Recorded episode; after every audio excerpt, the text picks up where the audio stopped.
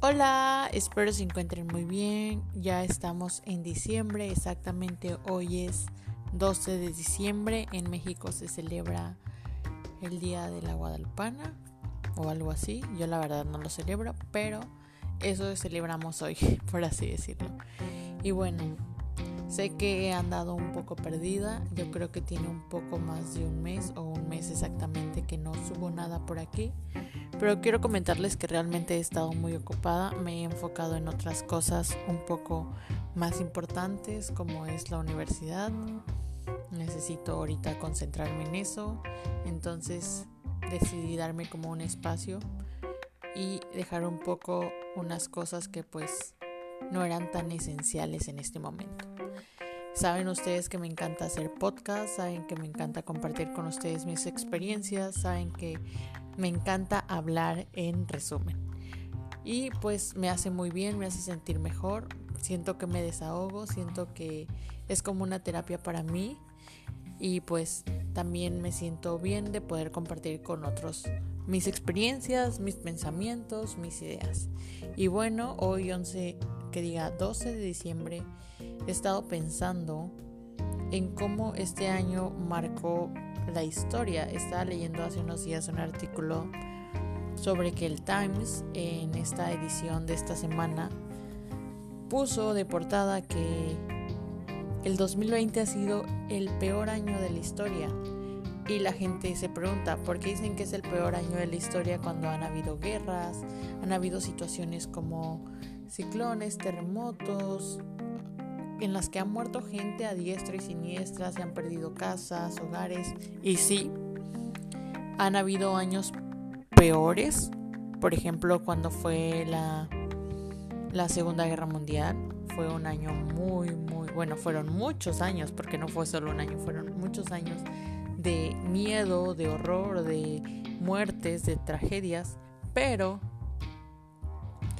haciendo un recuento, nadie que haya vivido esas situaciones tan terribles vive actualmente. O sea, para poder decir que uno de, de aquellas personas que viven o que vivieron esa situación tienen que tener más de 100 años. Entonces es una minoría de población la que representa eso. Pero para la población, la mayoría de población de las edades que existen actualmente, pues ha sido un año fatal, ha sido el peor año desde el nacimiento de nosotros hasta pues tal vez si nos si se murió alguien pues hasta su muerte.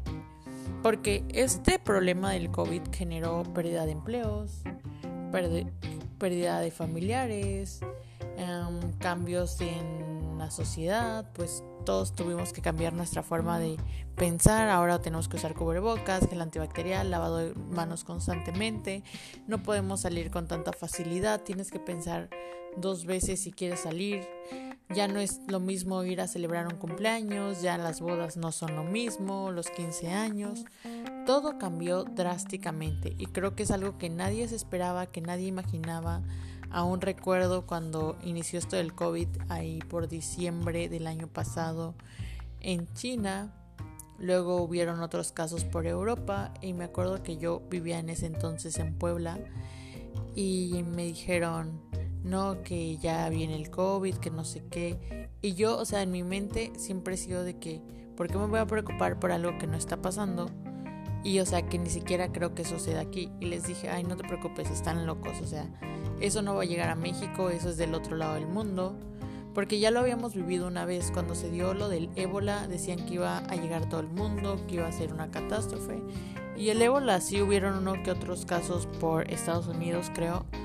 Pero no, no la intensidad o la magnitud que tiene el coronavirus. Y sí, pues ahora en diciembre han habido buenas noticias, que ya viene la vacuna, pero pues una vacuna no es la solución absoluta, tenemos que seguir cuidándonos, seguir pues protegiéndonos, haciendo lo que nos dicen las autoridades y así sucesivamente.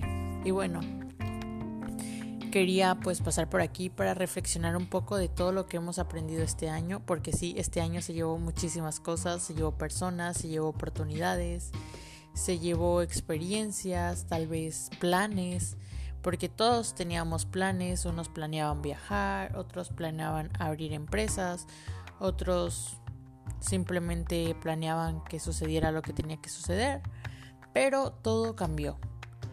Todo cambió para todos. Muchas cosas buenas vinieron también, se acercaron familias, hubo, hubo tal vez crecimiento en un ámbito laboral, gente buscó innovar, las personas se dieron cuenta realmente de qué es lo importante. Creo que eso fue una de las cosas más fundamentales que nos dejó el COVID. El aprender a valorar esos momentos que antes creíamos que era algo que siempre íbamos a tener. Por ejemplo, el ir a la universidad. Nunca imaginé que iba a dejar de ir a la universidad.